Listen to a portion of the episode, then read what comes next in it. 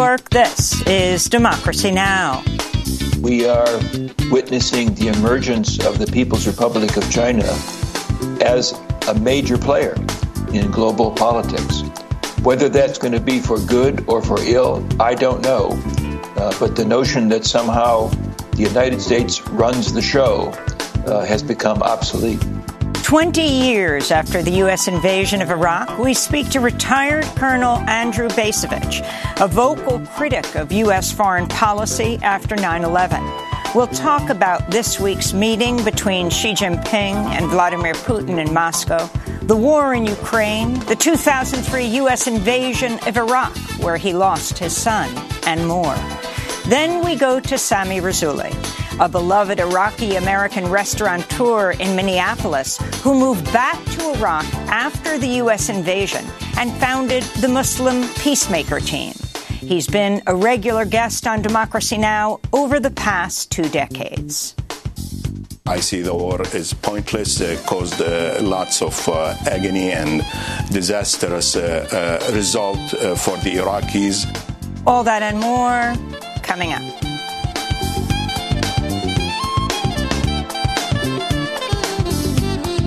Welcome to Democracy Now!, democracynow.org, the War and Peace Report. I'm Amy Goodman. Chinese President Xi Jinping wrapped up his visit to Moscow earlier today, signing over a dozen agreements on trade and other forms of cooperation with President Vladimir Putin, vowing to keep strengthening their ties. This is Xi speaking during his visit. 两国政治互信 the political trust between our countries strengthens, the common interests multiply, and the nations are getting closer. The cooperation in trade, investment, energy, culture, humanitarian, and interregional areas is developing. While Putin praised Beijing's Ukraine peace plan, no concrete steps were announced to end the war. Meanwhile, in Ukraine, Japanese Prime Minister Fumio Kishida made a surprise visit to meet with President Volodymyr Zelensky, bringing geopolitical divisions and alliances into sharp relief. At a joint news conference, Zelensky said he would virtually join May's G7 summit in Japan and countered Beijing's peace plan with his own. We suggested China in public as well as through diplomatic channels our peace formula, and we invited them to participate in this formula. We invite China for dialogue and wait for a response. A call is reportedly being planned between Zelensky and Xi. Overnight, Russia launched a new wave of missiles and drones into Ukraine, killing at least four people at a school dormitory near Kiev. In the U.S., the Pentagon announced it'll expedite the delivery of Abrams tanks to Ukraine, aiming to send refurbished older versions of the armored vehicles by fall. A warning to our audience this story contains images and descriptions of police violence.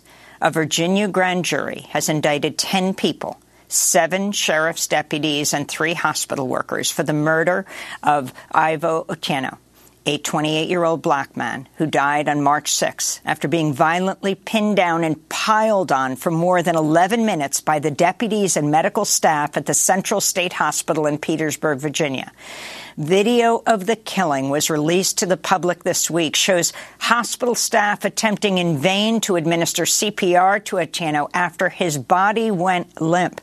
He suffered from mental health challenges, was taken from his home and locked up three days earlier after a neighbor called police when Otieno walked onto their property and took some lights and started banging on their front door, they said.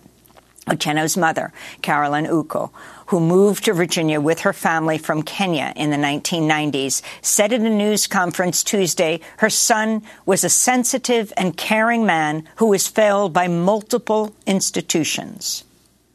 With my team beside me, yes, with my friends behind me, with my community behind me, with mothers and fathers who are fearful for what might happen to their children after seeing what happened to Irvo.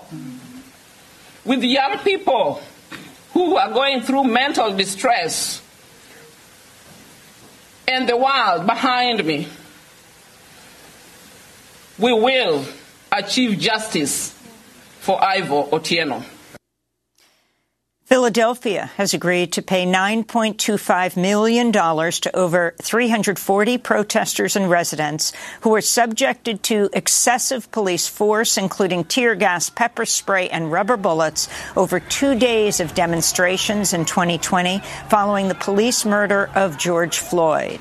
The city will also award a half million dollars to the Bread and Roses Community Fund for a grant that supports grassroots groups in Philadelphia. As part of the historic settlement, the Philadelphia Police Department will also withdraw from the 1033 LESO program, which grants U.S. military equipment to local law enforcement agencies. This is plaintiff Ed Parker, who was detained and brutalized by police, resulting in three surgeries. Hearing the choking, weeping, and people calling out for their loved ones was something else entirely. They made sure one of the first things they did was to rip off our masks and then subsequently stuff us on buses and in cells together. This was June of 2020, and the pandemic implications of which should not be underplayed. The absurdity of being the subject of police brutality during a protest against police brutality was not lost on us. President Biden has designated two new national monuments Tuesday in Nevada and Texas, protecting over half a million acres of land from new development. Spirit Mountain, or Avi Kwa Ame, in Nevada, is a sacred site for the Fort Mojave tribe and others. Indigenous and environmental advocates have been pushing for years to designate the area as a national monument. In Texas, Castner Range, located at the Fort Bliss Army Base in El Paso, is an old firing range and was a training site until 1966. The area will need to be cleared of unexploded munitions before it can be enjoyed by the public for its native rock art and unique flora of yellow and orange poppies that bloom in the spring. Biden also committed to designating a new marine sanctuary in the Pacific southwest of Hawaii, which will protect nearly 800,000 square miles of islands, reefs, and marine life.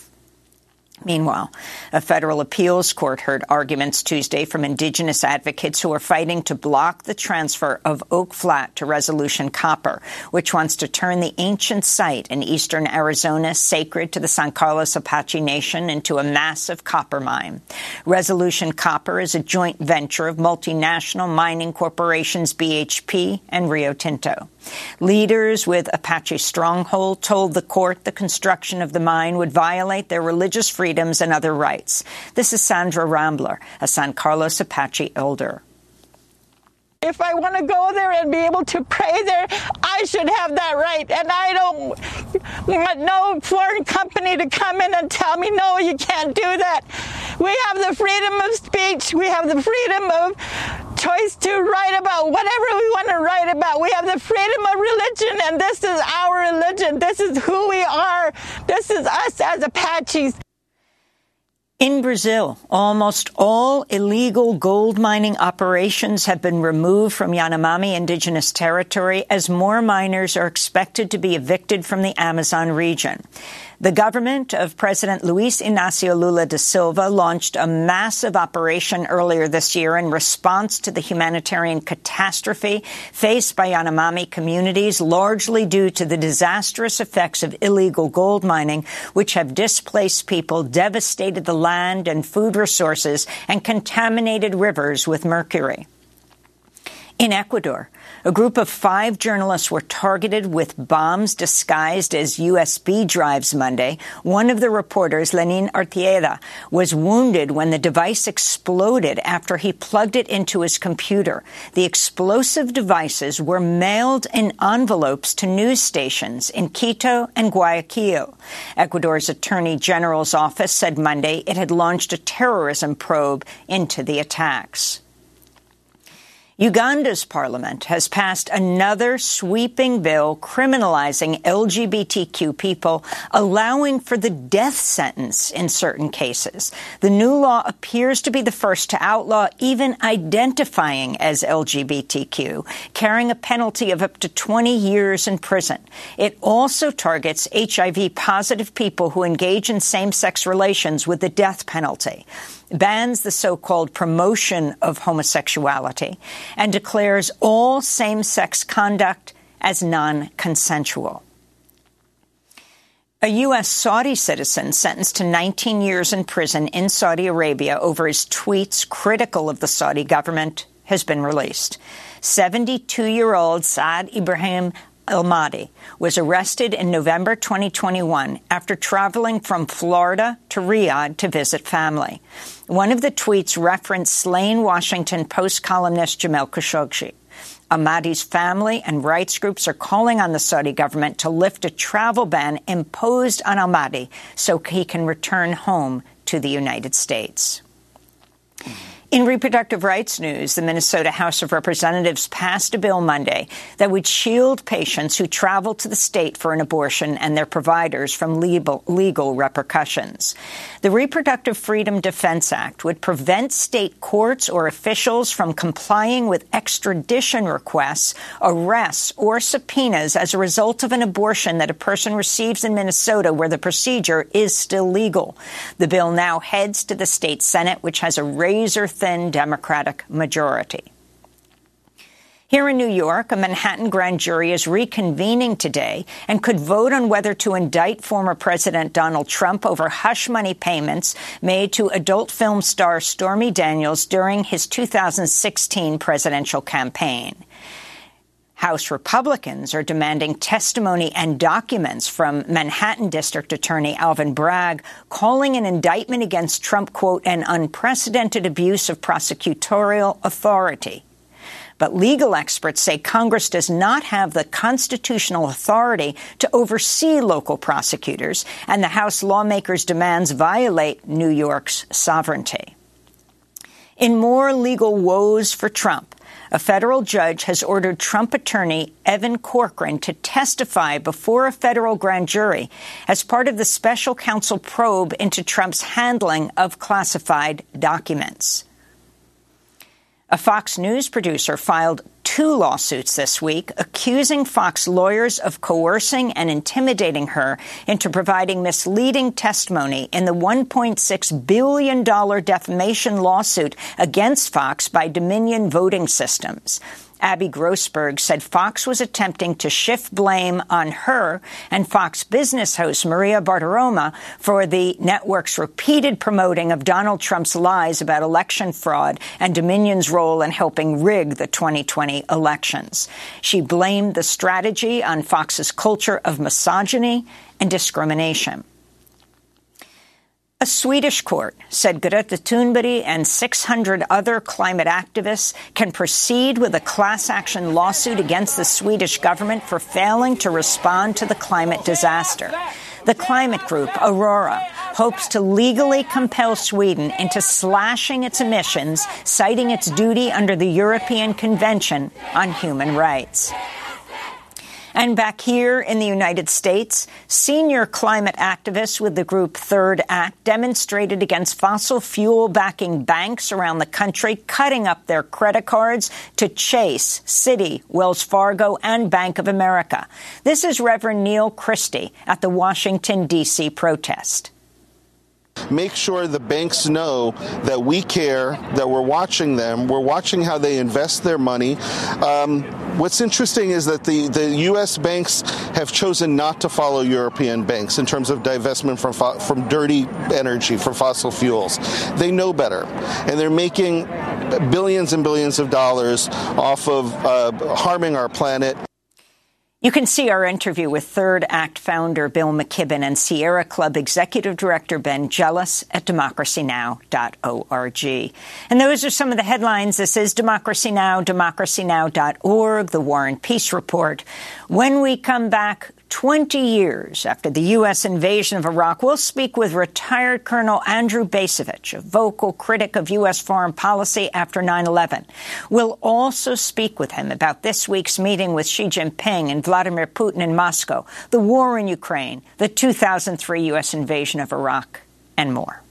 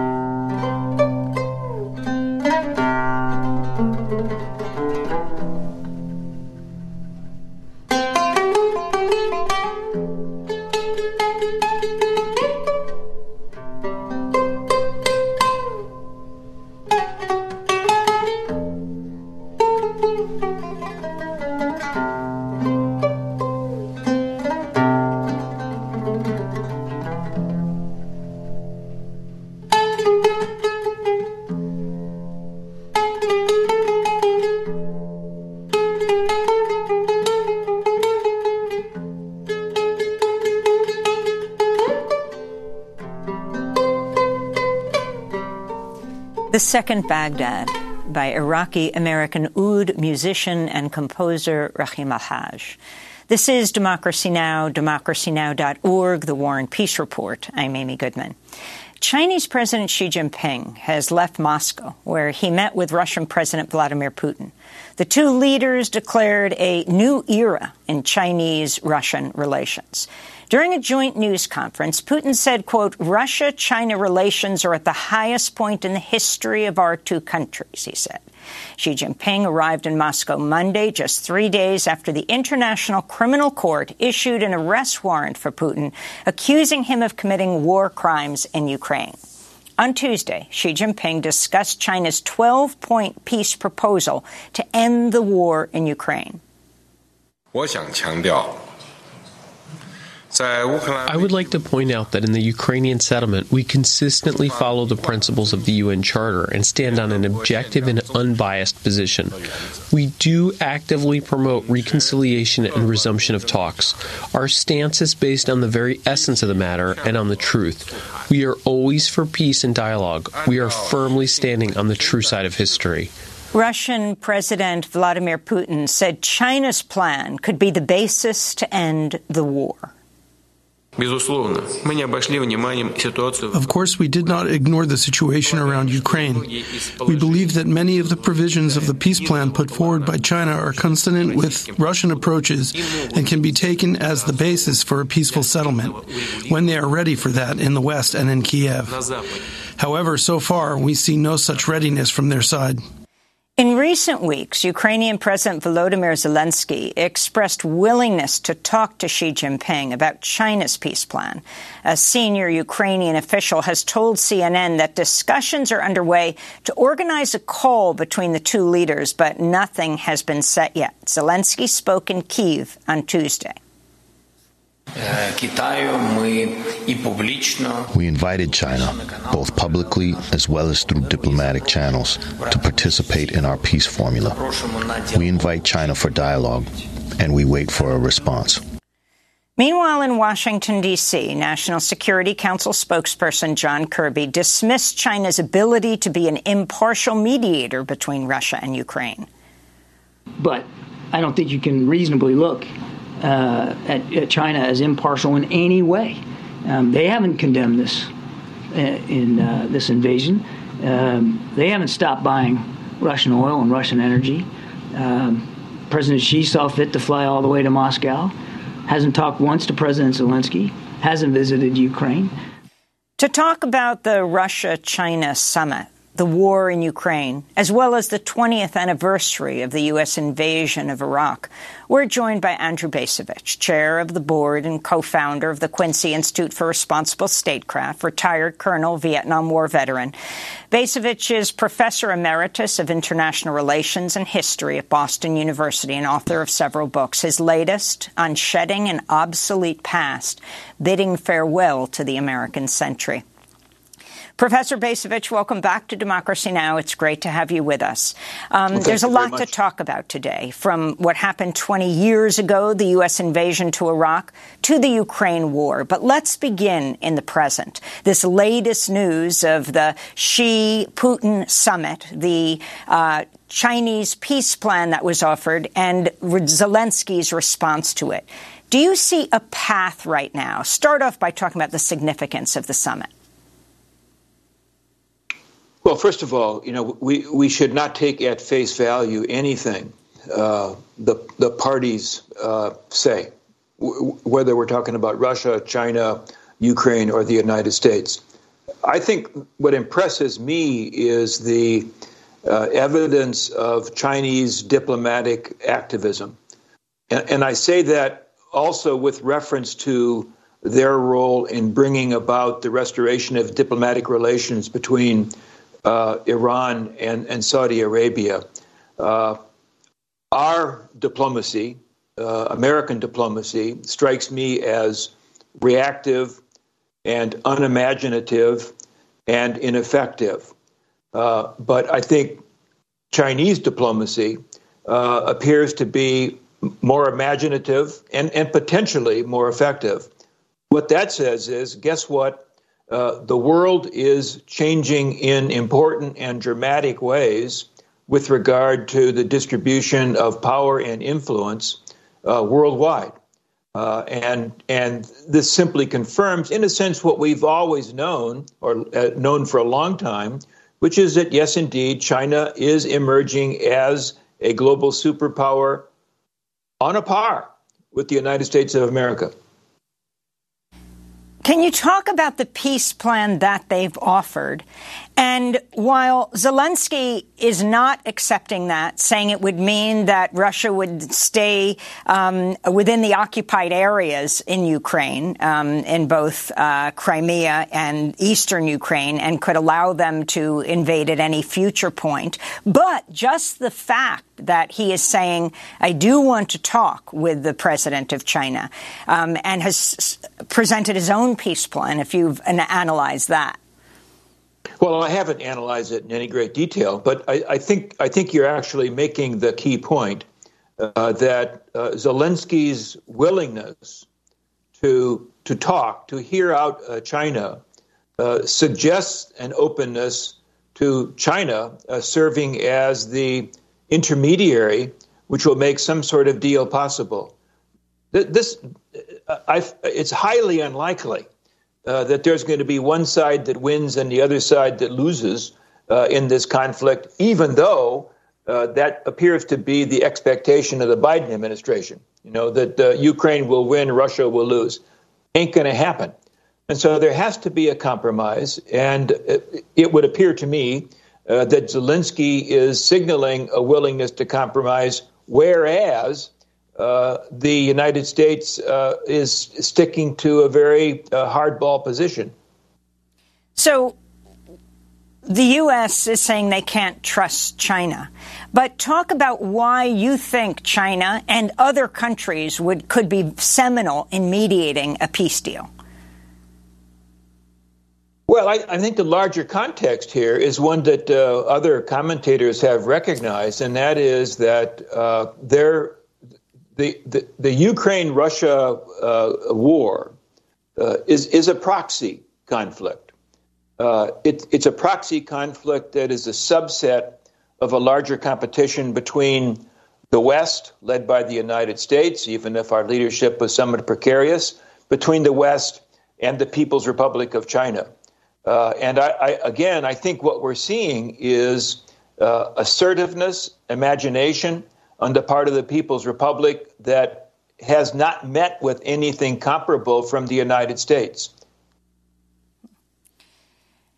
Andrew Bacevich, if you can talk about this moment in time, the corporate media is hardly dealing with this very significant 20th anniversary of the U.S. invasion of Iraq and the Ukraine war, you know, going on during this time.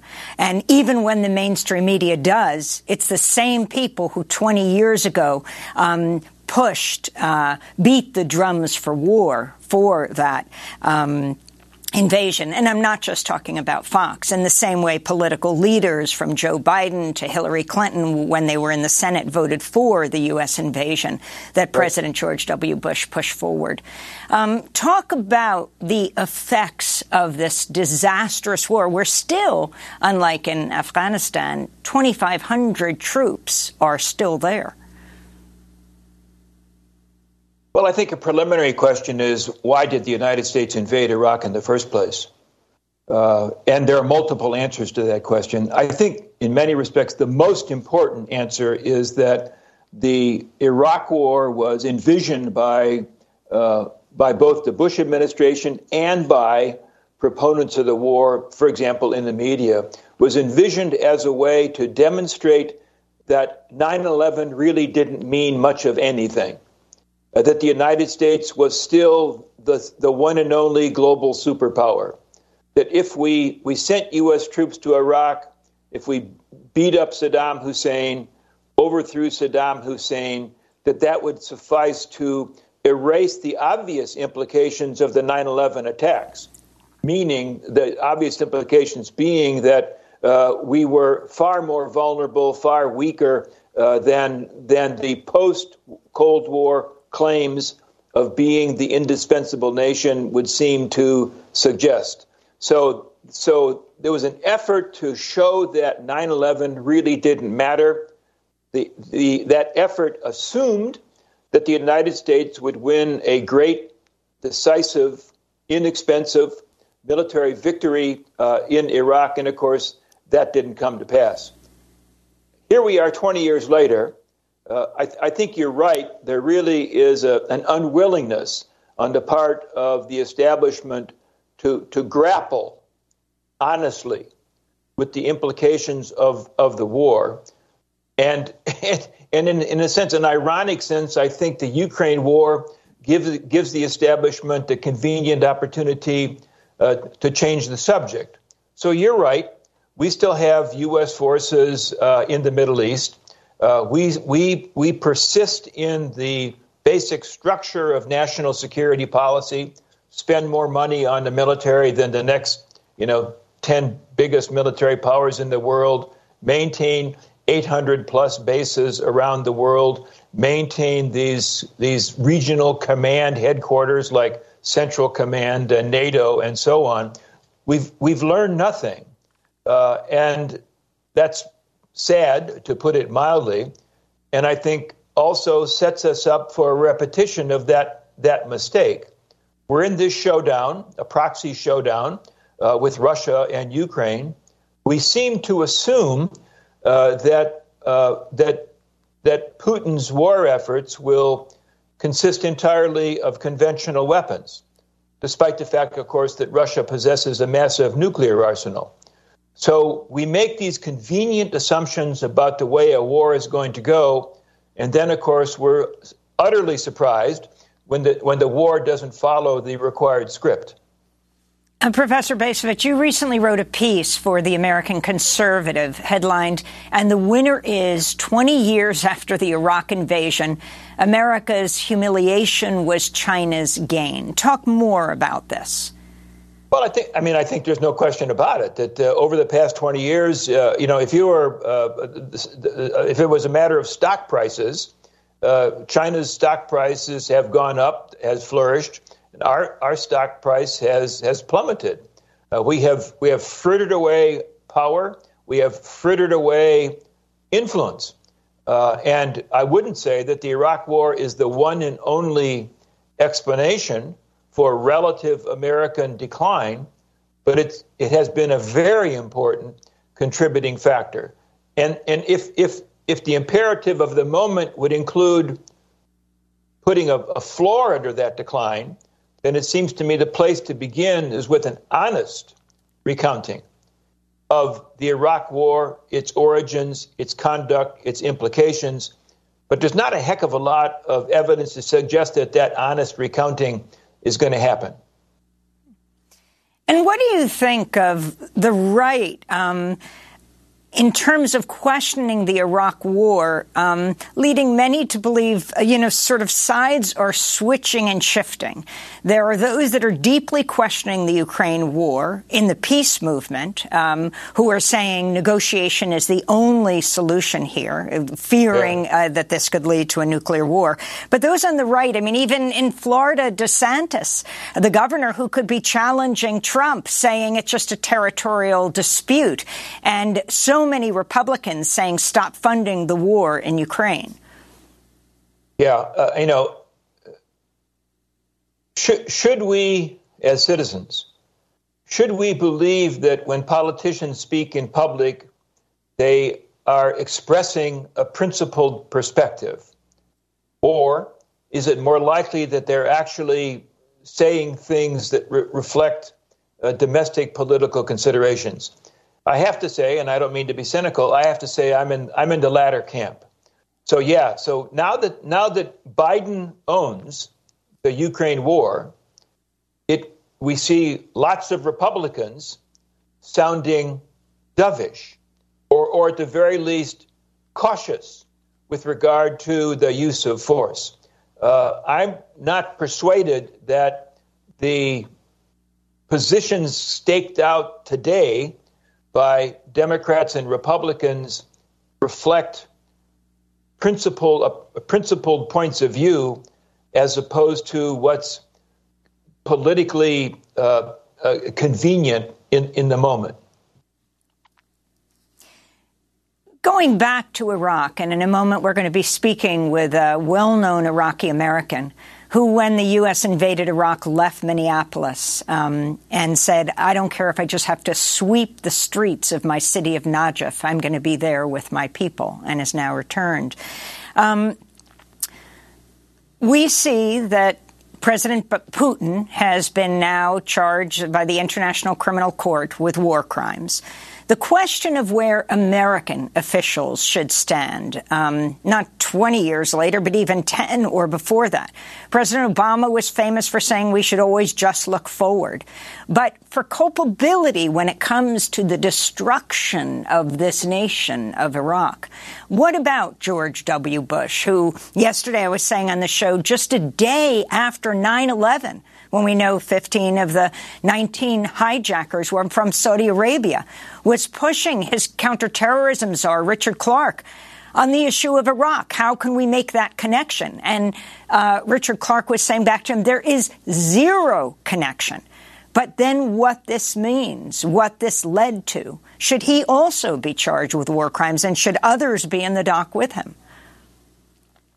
Well, first of all, there's no there's no uh, question in my opinion, that the Iraq War, initiated by the United States, a war of choice, uh, was a crime, a really horrid crime.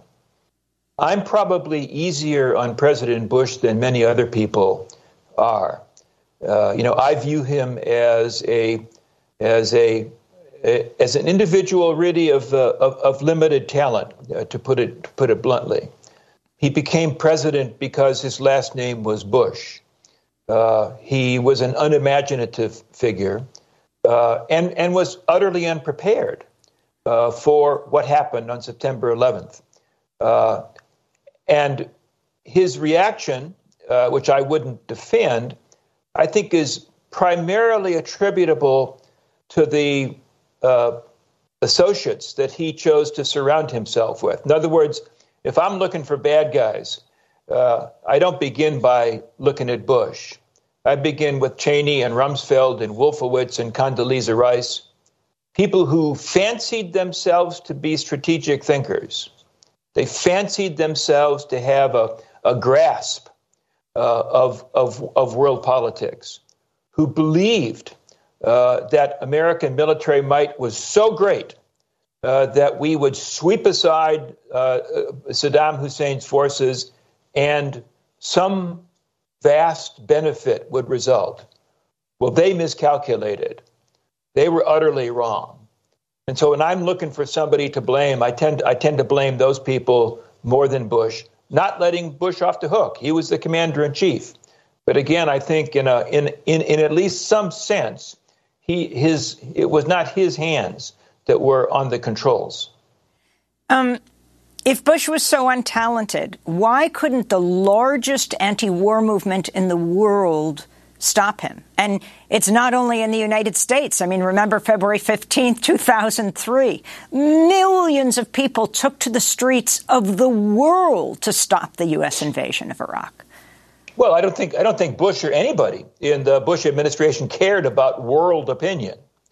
I, I mean, they, they cared about whether or not they were going to be able to line up certain allies, like Great Britain, to support the war. In that they succeeded. No shame on Tony Blair. But I don't think world opinion factored in a large sense uh, in the inner circles of, of Washington, D.C. But, but your larger question is because I remember those, I happened to be in, in, in New York City, in Manhattan, on the day of the, uh, was it February, I think 15th? February 15th, 2003. Um, moving, massive, astonishing, and I think had zero political impact. Why? Well, I think that says something about our democracy. Uh, that, uh, you know, elites uh, tend to uh, bow toward, you know, the will of the people. Uh, but then when they sit around the table uh, and they make decisions, decisions related to war and peace. I don't think that they think very seriously about, well, you know, what do the folks back in Indiana think? Uh, their their calculation uh, is shaped by considerations of power. And again, I would say, with regard to the, the Bush administration in, in, in 2003, when the war began, uh, radically defective uh, understanding of the war, understanding of ourselves, uh, understanding of the potential of American military power. So our leadership, elected and appointed, was stupid. The people actually, I think, had a better grasp of the of the dangers that we were undertaking when we went to war with Iraq. Well, Andrew Bacevich, I want to thank you so much for joining us, chair of the board and co-founder of the anti-war think tank Quincy Institute for Responsible Statecraft, retired colonel, Vietnam War veteran, professor emeritus of international relations and history at Boston University. His latest book, on shedding an Obsolete Past, Bidding Farewell to the American Century. He's speaking to us from Punta Gorda, Florida. We'll link to your latest piece in the Boston Globe, headlined The Self-Deceived Deceivers of War. Coming up, we continue with our week long 20th anniversary of the Iraq War special by going to Minneapolis to speak with Sami Rasouli, a beloved Iraqi American restaurateur in Minneapolis who moved back to Iraq after the U.S. invasion to be in his home country where he founded Muslim Peacemaker Team. Now he's back. Stay with us.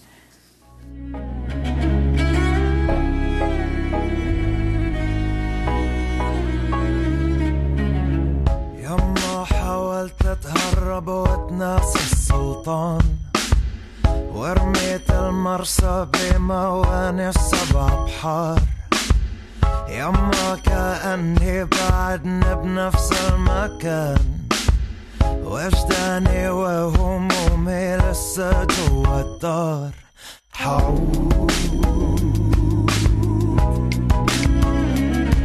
حعود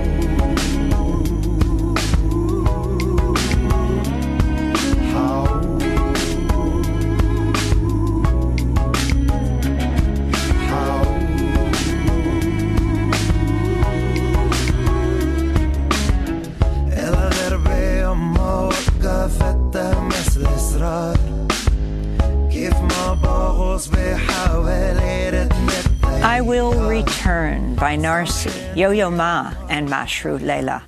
This is Democracy Now!, democracynow.org, the War and Peace Report. I'm Amy Goodman.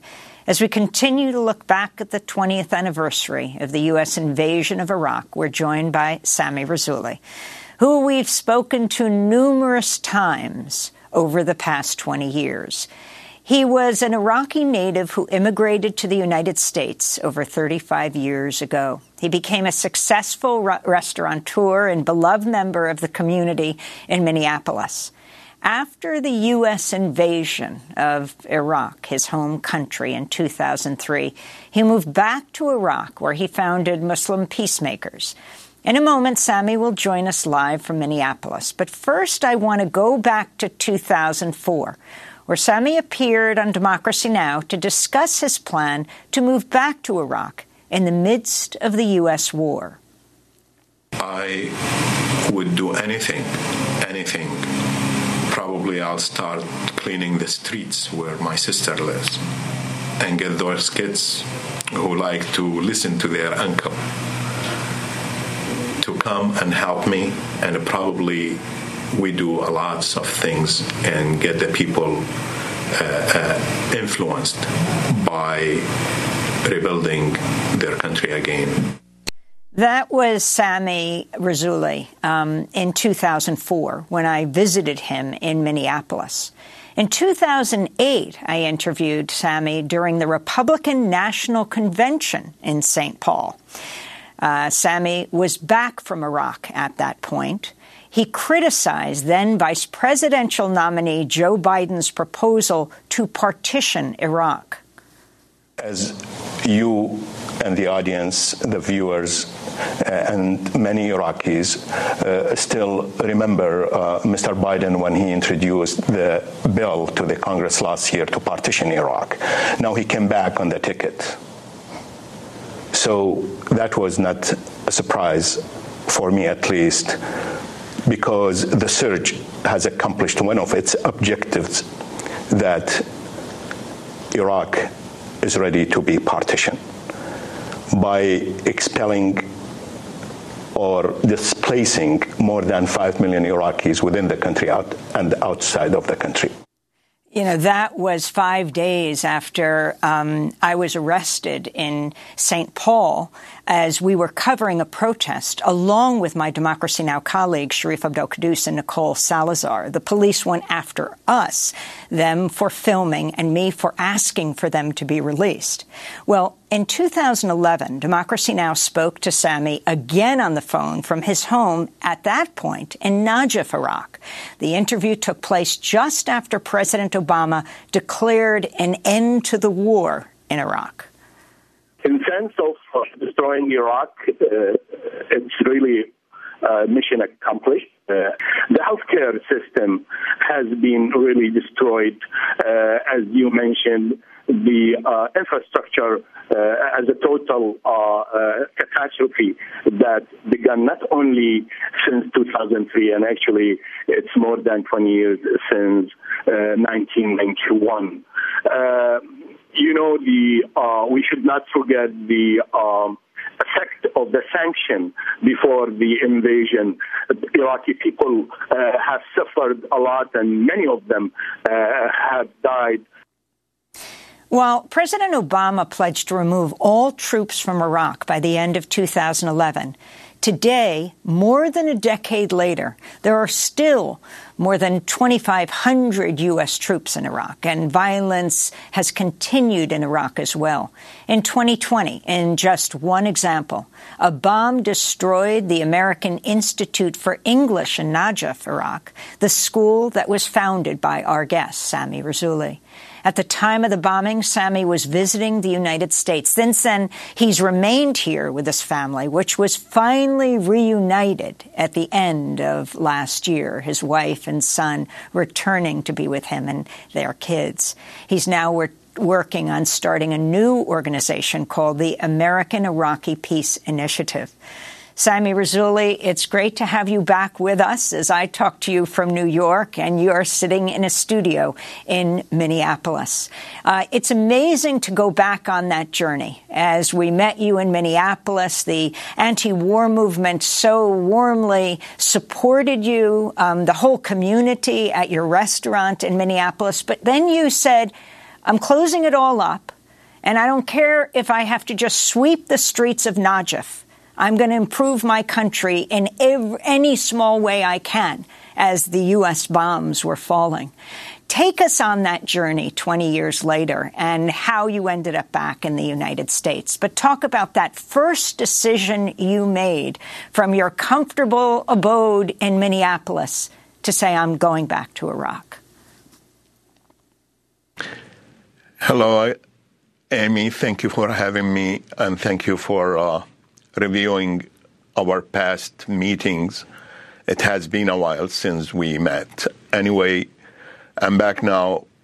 And regarding your question, I always tell my uh, listeners that, and friends, of course, that Sammy and salmon, the fish, has something in common that they go upstream but they also have no in common that uh, salmon doesn't come back, but Sammy keeps come back because my good friend uh, Jeremy Eggers uh, here from Minneapolis said, Sammy, remember you always wanted to build a bridge for peace between the two countries, your country of birth and your country of choice. So remember that bridge has two ends. You have to maintain both ends. That meant to come back again and go back. So wherever I go, I, that's my home, and I'm privileged to have that. As you mentioned, uh, eventually I got reunited with my wife and my stepson. Uh, my family and I survived my dreams and school has been destroyed in Najaf back in September 2020 after killing uh, General, the Iranian General Soleimani by Mr. Trump. Um, At the Iraq airport. Well, uh, correct in uh, in Baghdad, Baghdad airport. Yes. Um, well, it looks like uh, my wife, my kids, and I are safe now here. But the war in Iraq 20 years ago have left scars and visible legacy.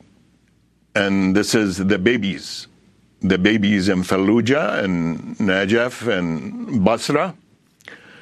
And uh, the rise of the incidence of cancer, if we speak in general, four folds went up, but among the kids, 12 times went up, and that's catastrophic. The gruesome uh, deformality of newborn babies, whether in Najaf or in Fallujah, keeps happening as a witness for the crimes committed against peaceful nation in 2003 and that brings the question how we going to deal with that? I always say a just compensation. A just compensation to respect that nation and leave that nation alone. That nation is rich in its resources but unfortunately Bush's administration's representative by Paul Bremer assigned people that incompetent they have nothing to do with leading a country such a country called the cradle of civilization mesopotamia uh, they are just selling each part of the country out to others. And we, as a people of Iraq, living in an insecure country, and actually it's not state, la, la, a lossless state. So uh, there is no security, there is no uh, respected economic system, social system, health system, education system. And when I say just compensation, I mean to build a new culture here, the backyard of the rest of the world, the United States of America.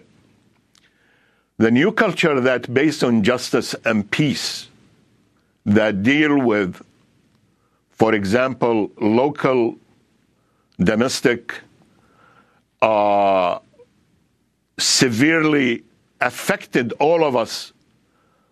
It's a school mass shooting since Columbine in April 20th, 1999.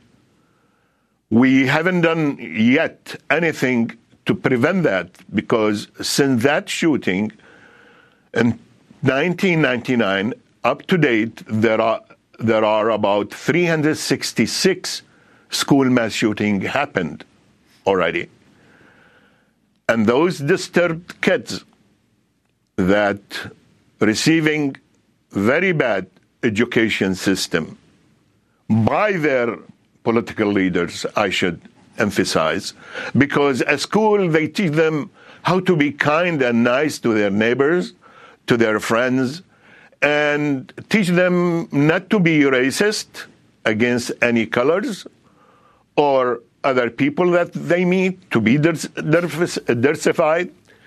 But again, they Sammy, are told the I, same I thing by to, their parents. I wanted to interrupt for yes. one second because you're making an extremely interesting point as you talk about you know, this country being really the only place in the world that has this level of mass shootings day after day. And you go back to Columbine. As you said, Columbine was April 20th, 1999. And I'll never forget President Clinton's comments at the time. What was it? Four, three days later, that the U.S. backed NATO forces, for example, bombed RTS, the radio television studio uh, in Belgrade, Serbia. And we saw the body parts of makeup artists and technicians being taken out of this civilian structure. That was just one example. But Columbine happening in the midst of the bombing of Yugoslavia, and President Clinton saying, How do we teach our children that violence is not the answer to resolving conflict? Um, and the irony of this, uh, with the backdrop of war, then Yugoslavia. In your case, we're talking about Iraq, and now talking about the Russian invasion of Ukraine right? I mean, kids, the adolescents, I mean, the, the, they were like 12 years old uh, or 17 years old, the perpetrators. Uh, those kids, and they, they come as a challenge for their surrounding world. They would like to make some changes uh, in this stage of age.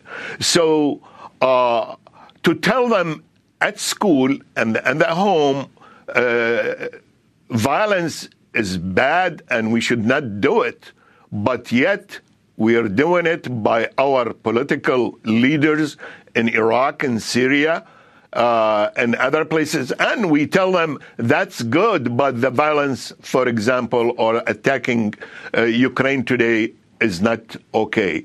So we are, what we're doing, we are contributing to disturb their minds, their psyche, and eventually they end up with the conclusion that uh, uh, human life has no value, whether uh, it's their friends, their classmates, or uh, their enemies, uh, and, and bullying uh, their classmates if they are bigger uh, uh, or stronger. Uh, just they seen it when the U.S. as uh, a superpower country goes and march in Iraq uh, with no reason and, and destroy the country and come back and go after that to Syria, destroy it to Libya, and it, the, the, the saga will continue. So that should be ended.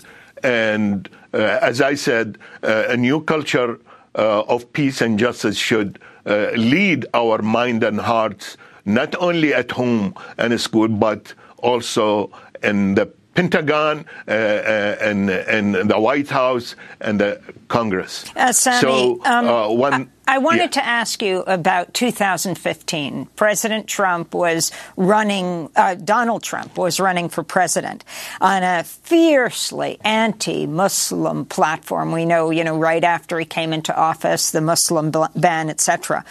But you invited him to Iraq um, as part of a cultural exchange program for Muslim peacemaker team. If you can talk about establishing the Muslim peacemakers, working with Christian peacemakers in the anti-war movement, and why you wanted Trump to come to Iraq. Well, uh, Amy, you remember when we met in Minneapolis back, I think, in 2004. Uh, you visited uh, Minneapolis and uh, you interviewed me and you asked me, uh, you, you, brought uh, part of that meeting uh, earlier in the show. So I told you I am going with no clue what I'm going to do, but at least I'm going to go and sweep uh, Uh, the, sis- uh, the sister, uh, uh, uh, my sister, where she lives, the house and or the street where she lives in. So accidentally, with no previous plans, I met the Christian peacemaker teams there, and they were a, a great guidance for me to establish the Muslim peacemaker teams. So I'm still thankful for them to create all the uh, uh, roots and and and the initial uh, movement that uh, Muslim peacemaker teams follow their uh, footsteps to uh, work together in many projects. So one of them, when Mr. Biden banned Muslim countries, among them Iraq, not to enter uh, the U.S., uh, then excluded Iraq, I remember. But still, what I did, uh, Somalia, because it was uh, uh, also excluded. So I flew to Somalia to uh, bring Somalia and Iraq together, and we signed an agreement with uh, the authority in Bosaso, and that's in Puntland uh, area, uh, way in the north, to make Najaf and Bosaso sister cities since, since both of them are sister cities of Minneapolis. So the, we built uh, that triangle as a reaction for Mr. Trump. But at the same time, I sent uh, a letter inviting Mr. Trump to come and learn about the facts, how a Muslim uh, family operates and how the Muslim uh, family conduct its business with the neighbors, with the kids, with the uh, school teachers, and with their guest, him. Uh, if he come and stay with us at home to watch us rather than to listen to the mainstream media because you know the mainstream media in the US they uh, uh, picture the Muslims as terrorists and the mainstream media in Middle East they uh, picture uh, the uh, European and uh, the uh, Western among them, the Americans, as infidels. So here comes the duty of Muslim peacemaker teams when uh, the Muslim peacemaker teams bring both together, the infidel and the terrorist, halfway, have them sit in a round table, look in the eyes, break that piece of bread, share it, and they find out all that nonsense of terrorism or infidels has no values, but they are nothing but brothers and sisters in humanity. And they should pursue this concept, uh, uh, that peaceful concept, to respect each other and uh, uh share what they have together. Sami Rasouli, I want to thank you so much for being with us. Beloved Iraqi American restaurateur in Minneapolis who moved back to Iraq after the U.S. invasion, founded the Muslim Peacemaker Team, and now is back in Minneapolis uh, 20 years later. Um, someday soon, I hope to come to Minneapolis and share a meal with you, break bread with you and your community. Thank you so much, Sami. Uh, that does it for our show. I'm Amy Goodman. Thanks so much for joining us.